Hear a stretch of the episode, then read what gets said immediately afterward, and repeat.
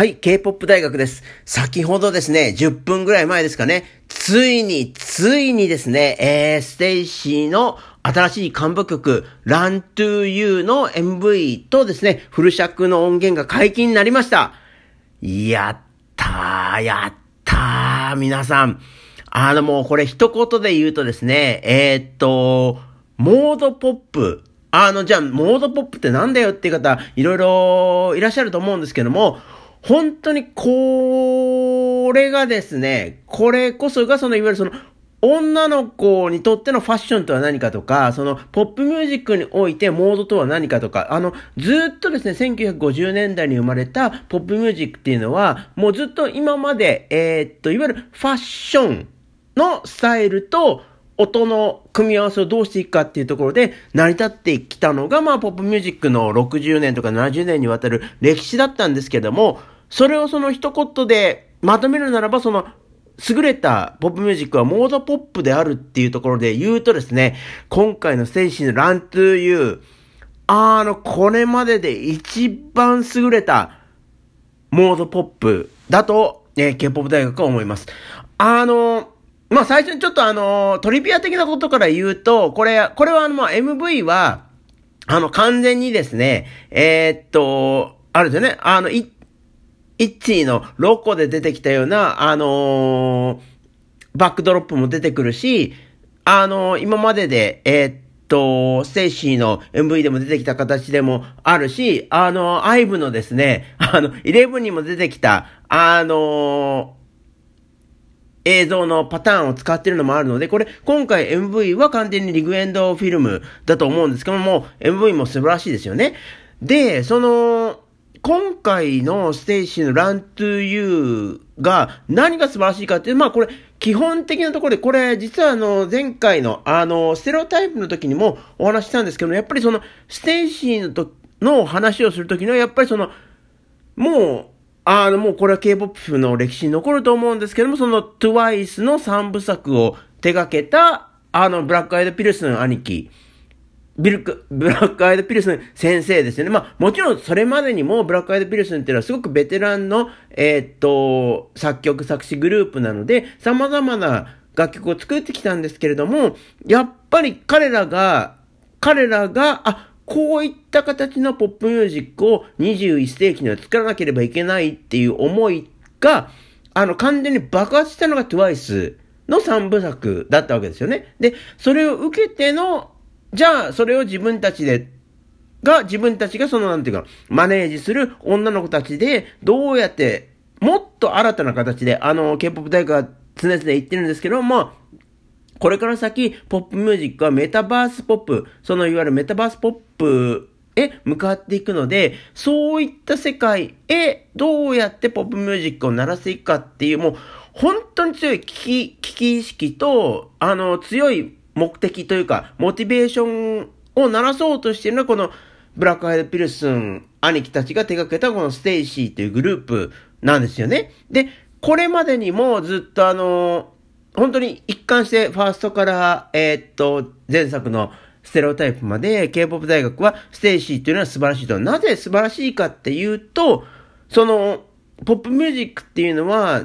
一番基礎の形として何をやらなければいけないのかっていうと、そのあらゆる世界中の情報を、とにかく、今までにない形で編集して、エディットして、その中に情報を詰め込んで、それを新しい形の音にして聞かせてみせるっていうのがもうビートルズが、まあ最初にやったそのポップミュージックの手法なんですけども、まあ未だにそれは有効な手段であって、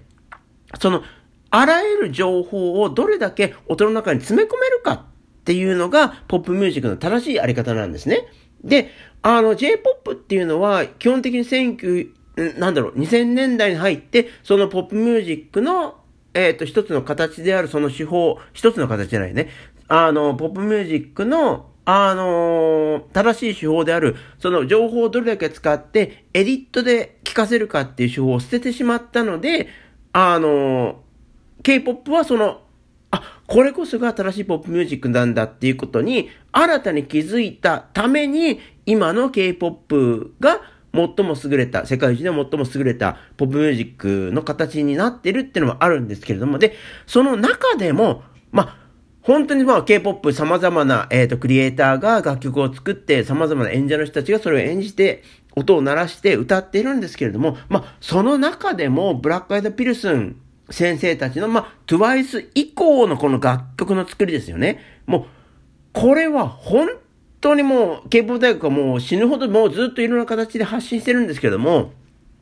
本当に極めて SNS 的であるし、その、あらゆる情報をどれだけ、もうビートルズがやったのと同じような形で詰める、込める、詰め、込めるのか。で、その間、ビートルズとそのブラックアイドピルスンの間には何が起こったかっていうと、ヒップホップ革命っていうのがあったんですね。で、その今回のステイシーの楽曲、まああの、これまでデビュー曲からずっとなんですけど、特にこの Run to You に含めても、このミクスチャーっていう捉え方をする方いるかもしれないんですよね。様々な楽曲の要素が、あの、組み合わされて、いろいろ色があるよねっていう形で言うと、あ、ミクスチャーポップじゃんっていう方もいると思うんですけど、でも違うんですよね。このブラックアイドピルスン兄貴たちが、なら、ステイシーで、ステイシーというその素晴らしい女の子たちで鳴らそうとしているポップミュージックの方向っていうのは、いわゆるミクスチャーロックとか、ミクスチャーって呼ばれている方向性とは違うんですよ。その、じゃあ、ミクスチャーではなくて、ステイシーがやっているポップミュージックの正しい形っていうのは何かっていうと、これはですね、 disoriented とか、 disjointed、もうその、デコボコな形、これとこれは合わないんだけど、そのミクスチャーっていうのはこれとこれを合わせたら気持ちいいよねっていう形で突っ走る音楽なんですよね。でも、そのビートルズから始まった、その最先端の音楽、ポップミュージックが何をやろうとしてるかっていうと、これとこれとこれを組み合わせたら、あの、変なんだけど、いや、結構これの方がすごいよねっていう、この disjointed とか disoriented、いわゆるそのデコボコとか変な形なんだけど、これが正解だよねっていうのが、実はポップミュージックにおいて一番大切なことなんですね。で、それをやったのがビートルズであるし、で、その、ビートルズとこのステイシーの間にはもう一つ大きなそのリンクするものがあるっていうのがあるんですけど、まあ、それはもう言うまでもなくヒップホップなんですね。ヒップホップっていう音楽、ジャンル、ヒップホップの手法の基本的な形っていうのはそのサンプリングなんですね。もう、あらゆる1950年代の音、1960年代の音、1970年代、80年代、90年代、20年代のと様々な音楽をもうとにかくかっぱらってきて、サンプリングして、デコボコの形で鳴らしまくって、でも、その組み合わせが本当にすげえから、デコボコなんだけど、もう気持ちよく聞こえ、聞かせてしまえる。っていうのがヒップホップのもう根本的な形なんですよね。で、それを、その、極限まで突き詰めたのは、何かっていうと、その1980年代の終わりから1990年代にかけて、パブリックエネミーというそのヒップホップグループがありました。で、そのパブリックエネミーは、その今、ヒップホップ的な歴史的に言うと、そのいわゆる、なんだろう、リリック的な部分で言うと、彼らをどうやって位置づけるかっていうと、まあ、いわゆるあの、ここに当たってもずっと言われてるようなブラックマターズ的なその黒人のえー、っと、危機意識とか、黒人の権利意識、あの、それはあの、ブラックパンサーから続く、1960年のブラックパンサーから続く、その、ブラックミュージック、えー、っと、ブラックムーブメントに沿った、いわゆるその、黒人の人権的なところを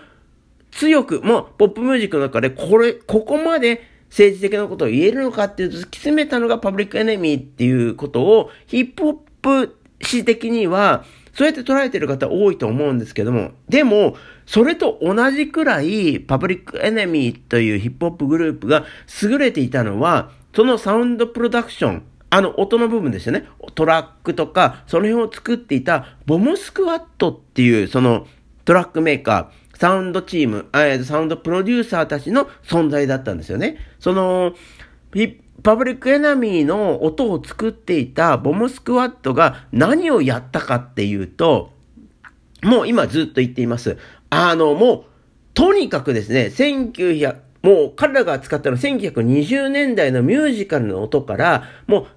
1990年代の最新のポップミュージックまで、もう70年間に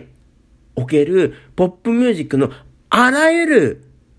あらゆる美味しい部分というか、あらゆる汚い部分とか、もうとにかく、これ、これ、これ、これ、これって選んで、とにかくそれをあの、闇鍋的に全部、その鍋の中に突っ込んで、いわゆるその、トラックを作るソフトの中に突っ込んで、とにかく混ぜまくって混ぜまくって、デコボコのまま出したんですよね。それが、そのボムスクワットがやった、いわゆるそのヒップホッププの歴史の中においても、究極の、あのー、闇鍋的なごっちゃ混ぜのもうデコボコしまくった音を作ったっていうのが、そのパブリックエネミーであり、その音を作った、えー、っと、ボムスクワットなわけなんですよね。で、そのブラックアドピルスンとそのボムスクワットの関係性っていうのは明らかに、えー、っと、ブラックアドピルスン兄貴たちの年齢のことを考えたりとか、あの、えっ、と、インタビューでも様々なヒップホップに言及してるんですけども、明らかに、えっと、ブラックアイドピルスの兄貴たちは、K-POP において、その、パブリックエネミー的なボムスクワットが行った、もう究極のごったにポップ、究極の、あの、言います、最初に言ったように、その、モードポップみたいなことを、どうやったら K-POP でできるのかっていうことに、開眼して、あ、これがありじゃんと思ってやったのが TWICE の音作りなんですよね。で、それで、もう完全にその K-POP は、あの、ずっと K-POP 大学が言ってますけれども、2015年 TWICE のデビューからが、えっ、ー、と、K-POP ルネッサンスという形で、K-POP は新しい時代に入ったってことはずっと言ってますけれども、まあ、その音の部分、そのサウンド面で、あの、それを突き詰めようとしたっていうのが、その、ブラックアドビルスの兄貴たちなんですよね。で、その流れにおいて、ステイシーのこの音作りっていうのもあるわけで、で、今回の Run to You はですね、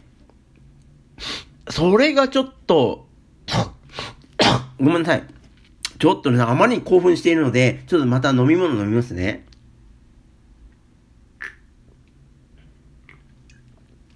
すごいなと。あのー、本当に、あの、今までの、そのステイシーの楽曲の作りっていうのは、ある種その、まあ、本当に、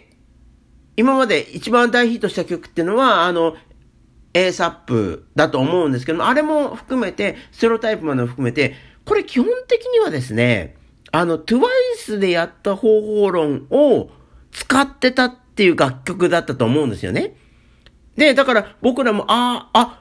あ、あのー、目ざとく楽曲を聴いてる方々は、あ、やった、これ TWICE でやったの？をここでやってるんだっていうところの、えっ、ー、と、喜びみたいなのもあったんですけども、今回のですね、Run to You がすごいなと K-POP 大学が思っているのは、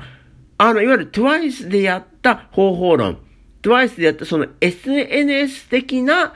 その、ごったに、SNS 的な、あのごつごつっぷりっていうのを超えた形で、このラントゥーユーのその、様々な要素を、あの、ポップミュージック史の70年間のあらゆる要素をどうやってエディットして、編集して詰め込んでいくかっていう形においては、このラントゥーユーはですね、新しいフェーズに突入してるんですよ。これがちょっとすごいなと、K-POP 大学は思ってるんですよね。で、あの、それは何かっていうと、あの、今回の Run to You っていうのは基本的にその、あの、冒頭の、あの、パブリックエネミーを、この今回ステーシーのところで出したっていうのは、冒頭のイントロの、その、あの、あれですよね、あの、緊急避難令じゃないですけども、あの、サイレンみたいな音があるんですが、あれはもう完全にその1990年代にパブリックエネミーが対応したサイレン音にオマージュを捧げた音なんですよね。で、そっから始まってずっと今回ですね、あの、ステイシー史上最も、あの、低音がめちゃめちゃ分厚い曲になってるんですよね。あの、延々、その、まあ、これ、あの、ハウス的ななり方って言ってもいいんですけれども、低音の鳴り方っていうのはめちゃめちゃ分厚くて、この低音の分厚さ、トラックの、あの、低音域の分厚さっていうのは K-POP 史上、この2、3年では最もすごい、もうブンブンっていうぐらいのなり方してるんですけども、その上で、えー、っと、その上に上物になってる音とかですね、特にその、今回歌メロですよね。歌メロがですね、これまでもずっと言ってきたように、その、ブラックアイドピリスの兄貴たちの楽曲っていうのは、様々なポップミュージックの歴史の中でのなり方を全部サンプリングしていって作っていく形だったんですけども、これ、低音のトラックが分厚いがゆえに、ちょっとその歌メロのところに耳がいかない方もいるかもしれないんですけど、今回ですね、歌メロ、これ、なんだろう、ちょっと数、数えちゃうと、いわゆる出だしの A メロから、あの、ラストまで行くと、これ、あの、10種類ぐらい歌メロが入ってるんですよ。で、これも、その、あの、メロディー、その歌メロ、歌、歌うためのメロディーっていうのはもうずっと様々な形であるんですけども、もう、今回ですね、お、これ、1970年代の、まあもちろん AOR じゃんってこともあったり、1960年代のバブルガムポップじゃんってこともあったり、えっ、ー、と、ピルスの兄貴たちが好きな1960年代のビートル的な楽曲もえっ、ー、と、メロディーもあったり、で、これは本当にあの、ちょっとですね、最後にネタバラシするんで、ちょっと待っててくださいね。あの、ブラックアイドピルスンたち、兄貴たちが好きな、1970年代、80年代的な、えー、歌謡曲的メロディーもありで、この、このですね、歌物、だから今回は、あの、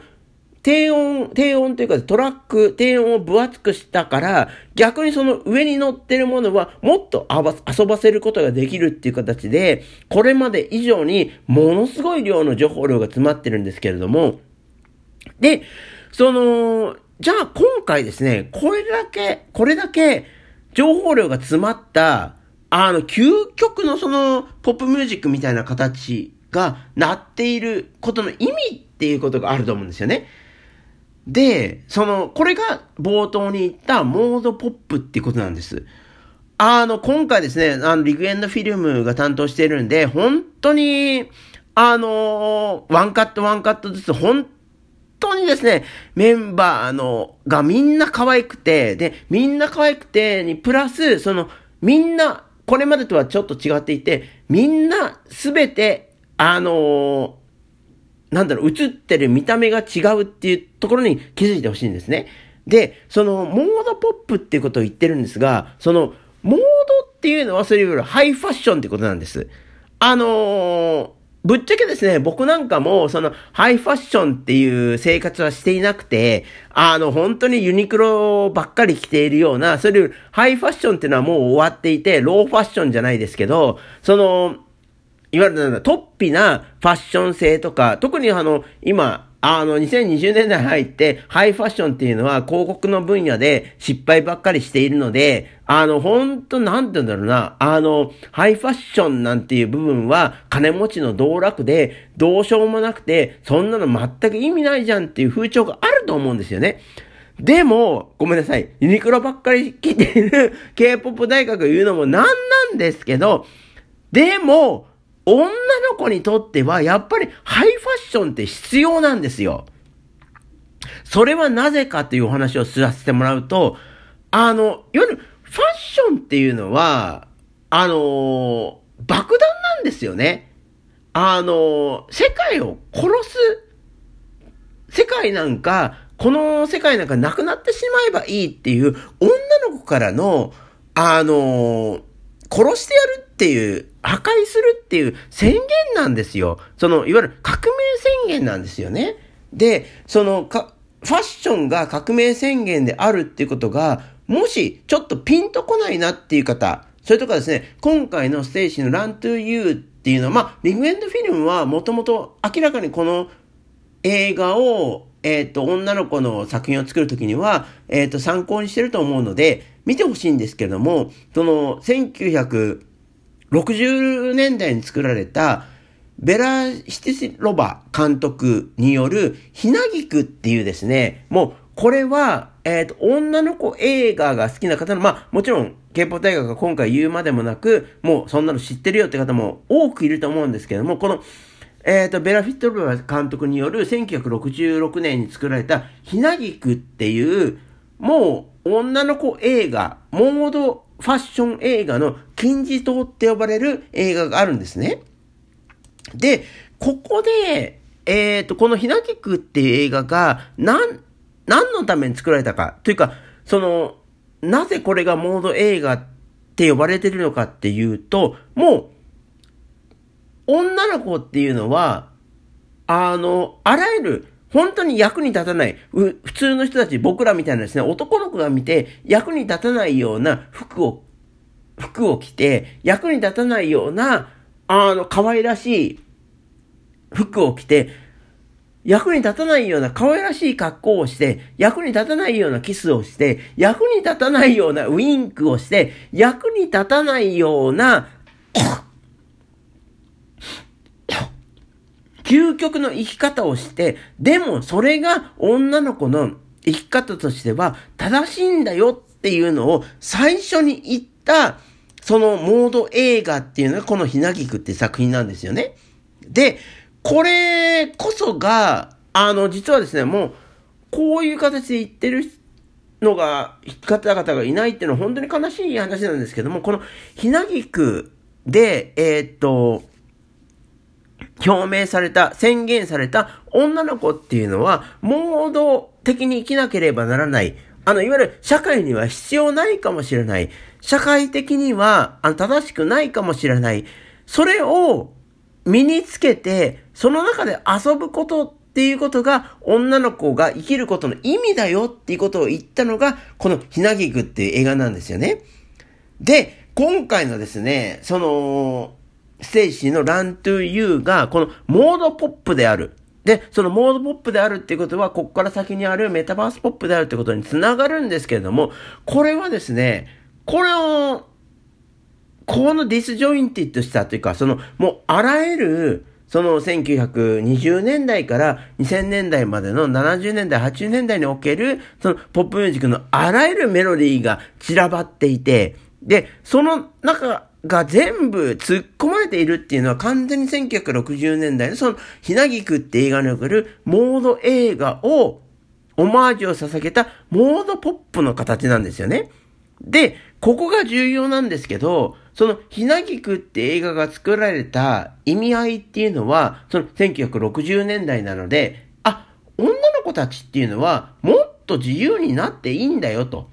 どんな服を着てもいいし、どんな格好をしてもいいし、どんな行動をしてもいいんだよっていうことを宣言するために、ひなぎくって映画が作られたんですよね。で、そこに明らかに今回の生死のランというは共鳴した、共感をした、そこに賛同している楽曲であって、あの、今回のですね、あの、ステイシーの Run to You の中の歌メロとかそういう上メロが、あの、これだけもうばらけて、そのひなぎくばりにとっちらかった形になっているっていうのは、もう、この2020年代メタバースの時代において、君たち、もう本当にこれまで、ファーストからサードまでにおいて、あの自分たちの、えー、っと、実力であるとか、自分たちの力量であるとかってことを見せ、見せてきた、本当に素晴らしい女の子であるってことはもう証明されたんだから、もっと君たちは自由になっていいんだと。もっと好きなことをやっていいんだよっていう、本当にですね、ひなぎく的モード映画の、それを本当にオマージュを捧げて、モードポップとして鳴らした楽曲がこのステージのランというなんですよ。あのー、何度も言うんですけど、もちろんですね、今は、その、いわゆるハイファッションとか、モードとかっていうところは、あの、風、風向き悪いっすよ。で、風向きが悪いっていうのは、なんていうのかな、自由になることが怖い人たち。あの、こういうこと言っちゃなんかもしれないけど、なんだろう。自由になるっていうことはすごく大切なことだと思うし、自由になることっていうのがイコール女の子っていうことだと、K-POP 大学は思ってるんですけども、今はですね、本当に悲しいことに、自由であることっていうのに関して、とそのストッパーがかかるというか、え、あの、そんなに自由であることなんて、何？そのずる、なんだろう、ずるいじゃんみたいな感覚があると思うんですよね。でも、あの、そういう感情こそを僕らは殺さなきゃいけないし、そういった感情から解き放されて自由になる。で、その、なんだろう、本当にあの、好きな服を着て、本当に、なんだろう、意味のない服を着て、その社会的なことなんかどうでもよくて、何の役にも立たない服を着て、何の役にも立たない行動をして、で、何の役にも立たないかもしれない行動、なんだろう、恋に突っ走って、その先にいるあなたに向かって、その何の役にも立たない服を着て、何の役にも立たない行動をして、何の役にも立たないキスをして、何の役にも立たないハグをして、何の役にも立たないウィンクをして、あなたに突っ走るっていうのが女の子なんですよ。ぶっちゃけ。でも、そういったモード的な女の子のありようっていうのは、ちょっと今風当たり強いわけですよ。でも、ポップミュージックの歴史を考えたりとか、ポップミュージックとは何かって考えたら、そうじゃないんですよね。その無駄なところというか、その、君、あなたたちの生活には何の役にも立たないかもしれないけれども、そんな、何の役にも立たない部分を寄せ集めたところにしか、恋はないし、ラブはないし、愛はないし、あなたはいないかもっていうメッセージこそが、ポップミュージックの正しいメッセージのあり方なんですよね。それが今回のですね、なんという、まあ、まさにそのタイトルもそうなんですけど、その、メロディーとかですね、その、今回の、あの、トラック以外の上物で鳴らされていることの、このとっちらかりっぷりっていうのの意味合いっていうのは、もう女の子っていうのはもっと無茶苦茶であっていいし、その無茶苦茶プリっていうののイメージっていうのはひなぎくの映画を見てもらいたいんですけども、それだけポップミュージックでは自由であるし、で、今回ですね、えー、っと、まあ、あの、MV のイメージとか、あの、トランジションとかも含めて、もう完全にこれはメタバース的な方向を向いてるんですけれども、で、でですよ、皆さん。あの、27分放ってきて、ここで、あの、誰も、多分ですね、今のところ世界中誰も言わないだろうっていうネタバラシをするのかよかもしれないんですけれども、あの、よく見てくださいね。あの、ステイシーの今回の MV、完全にいろいろな形でハートマークが、えー、多用されてるんですけれども、まそれの、えっ、ー、と、究極の象徴っていうのは、あの、ハート型のバイナル、えっ、ー、と、ハート型、えっ、と、レコードですよね。で、よく見てくださいね、MV。これですね、あの、この MV、えー、この、ハート型のビバイナル、えー、っと、LP はですね、なんと、あのですね、究極のガーリームービーであるですね、ラブーム。ラブーム、皆さんご存知でしょうか？リチャード・サンダーソン先生のですね、愛のファンタジーというですね、もう究極のモードポップっていう風に、ポッポ誌で言われている、ラブームのですね、これが使われてるんですよね。で、この愛のファンタジー、リチャード・サンダーソンの愛のファンタジー映画、ラブーム2のですね、この、あの、ハート型バイナルが使われたのは、これ、日本だけなんですね、実は。だから、よーく見てくださいね。あの、今回のステイシーの Run to、えーと、出てくるハート型バイナルは、愛のファンタジーっていう思いっきり、えーと、日本で作られた、まあ、日本で作られたって言って変ですけど、その、J-POP が、あの、ポップミュージックとして正しかった時代の、まあ、1980年代における形っていうのが、このステイシーの Run to で使われてるわけですよ。まあ、これにですね、K-POP 大学は、あの、本当に涙しま、涙してしまってですね、あの、後からツイッターで、その、愛のファンタジーのリンクも貼りますけれども、本当に、えー、ビートルズから、えー、ヒップホップ、それで、えー、ラブーム2の愛のファンタジー、そしてステイシーまでをつなぐ、そのモードポップこそが、えー、っと、素敵な女の子たちを救う、素敵な女の子たちが今、メタバースポ、メタバース時代を生きる形なんだっていうのを高らかに宣言したのが今回のステイシーの Run to You という楽曲だと K-POP 大学が思いました。えー、皆様どう思いましたでしょうか？様々なご意見をお寄せいただけたらと思っています。